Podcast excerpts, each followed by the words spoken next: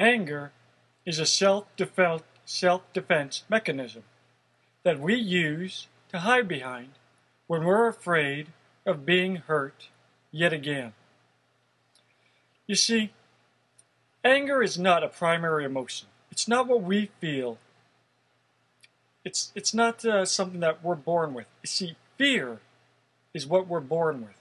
We're afraid of people hurting us again, like we did when we were helpless as children. And instead of showing fear again as adults, we hide behind this wall called anger. And whenever some whenever somebody gets too close to us, where we feel as though the child in us is threatened again, instead of showing that same fear we did as a child, we will then use we will then toughen up, and it's like getting a wall in front of us. It's like a soldier holding a sword, saying, Stay back, I'm not going to let you hurt me. You can sneak up behind me and stab me in my back, but I'm not going to let you stab me in the front. Because in order for someone to stab you in the front, that means that you had to trust them, to allow them to get close enough to stab you. Now, some people in a marriage they, you have to understand, in order to make a marriage work, your spouse has to be your ally, not the enemy. And a lot of people seem to forget this. Sadly, let's put it this way. No marriage that has ever ended in divorce should have ended in divorce. No marriage. Every single marriage could have lasted. There's not a marriage in this world that has ended that should have. Because it was love that brought you together. And love is real. Lo- that the love that you had for your spouse, that was a real thing that you were feeling.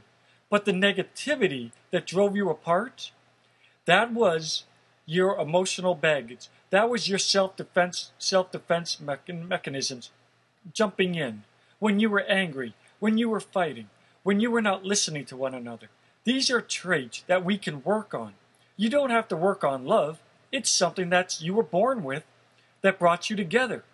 But what separated you were the negative traits that you picked up along the way. We're not born angry, but we become angry. We're not born with this self-defense mechanism where we yell at people and we have this wall of anger. See, we're not born with those things. Those are things that we pick up along the way that can be worked on. Every relationship that has ever ended could have worked if you're willing to compromise. Couples who are willing to compromise are, have the greatest chance at survival. Marriage is not a one person show. It's not about you wanting to find someone who's going to make you happy. And when that person no longer makes you happy, you want out. You see, marriage should be about wanting to be with that other person, wanting them to be they're your friend. You're their friend. Every marriage can work, but you have to learn the art of when you're angry, how to calm down, not to be, not not to build that wall. When one per, when one person says something angry and then the other person responds with anger, then the fight begins.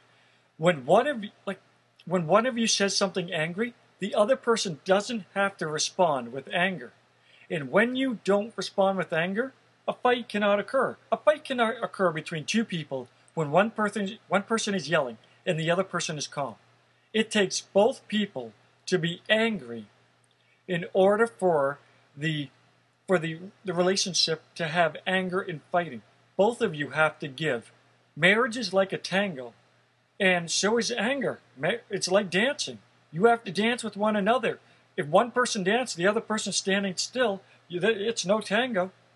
You know, same thing with anger. Both people have to yell at each other in order for there to be a fight. Now, why are you fighting? It's because you're afraid of getting hurt. You don't feel as though you're being listened to. If you learn the art of communication, then your ability to talk to one another increases. You're able to listen and feel what the other person is saying. When you walk a mile in someone else's shoes, when you shut down the, your inner dialogue, when someone else is speaking, when you shut down the dialogue inside of yourself and you're able to feel what the other person is feeling, now this is something we can all do. When you're able to feel what they feel, it changes because you now understand where they're coming from. You might feel as though you're right and they're wrong, but you don't have to be yelling and screaming about it. People scream because with you know, if I if you're standing, you know, a hundred yards away and I whisper something, you can't hear me, so I yell. Well, if you're standing right in front of me and I don't think you're hearing me, well, I'm gonna yell because when human beings have this funny thing about them, when they feel as though they're not being heard, they just raise their voice. Well, if someone is standing right in front of you, they can hear you even when you talk in a calm voice. But you don't feel as though you're being listened to. So you end up yelling more because the other person is cutting you off and you're having to raise your voice to cut them off and you're going back and forth and the children are scared and the dog is hiding under the bed because you guys are yelling to a point where you're throwing things at each other. You know, well, let's stop for a second. When you feel yourself getting too emotionally charged up, because it has been proven that the brain actually stops working properly when you get too emotional. When you are getting too emotional, you got to learn just to stop, take a step back. Now, I know that's not easy because when you're yelling, you don't want it to stop. You want to get your point across. But if you're yelling, then you're not communicating properly. And proper communication is possible. You're afraid of the other person hurting you. You're afraid of the other. You, it's like you, you're going back to being a child again when you felt helpless, when somebody insulted you and you felt pain. So, in order to avoid that pain, you become angry. And it's like you're ready to fight. Well, you don't have to fight with your spouse.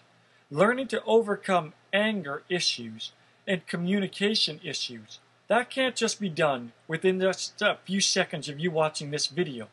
It's going to take a lot of time. For some people, it's going to take a lot of time because chances are, if your parents screamed and yelled, you're going to be someone who screams and yells as well. Because we learn from our parents. It's not like your parents screamed and yelled and you're going to walk away from that feeling as though you're calm and relaxed. Well, you weren't learn. It's what you learn. You know, if you grow up in a house where they're speaking English, you're not going to know how to speak Japanese. If they're speaking Russian, you're not going to know how to speak Spanish whatever you're exposed to, that's what you learn. Whatever language your parents speak, that's what you learn.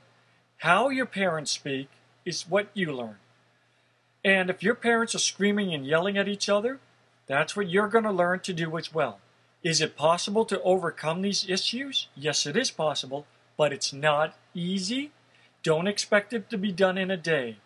But when you are willing to walk down the path of learning how to become a better communicator and someone who listens, every day it's a day of progress. Your marriage is going to benefit. Your children are going to benefit, and communication is going to be a whole lot easier and a whole lot more relaxed and a lot more comfortable. But you have to understand your anger is a self self defense mechanism that you're using because you don't want to get hurt anymore. And that's understandable, but the yelling isn't going to solve anything. Now, we can we're going to talk about this a lot more because there's a lot more to be said than just these last few minutes. But this is just the introduction. And there's going to be a lot more said. So, we're to we're, we're to work on this. We we can work this. Every marriage can be saved.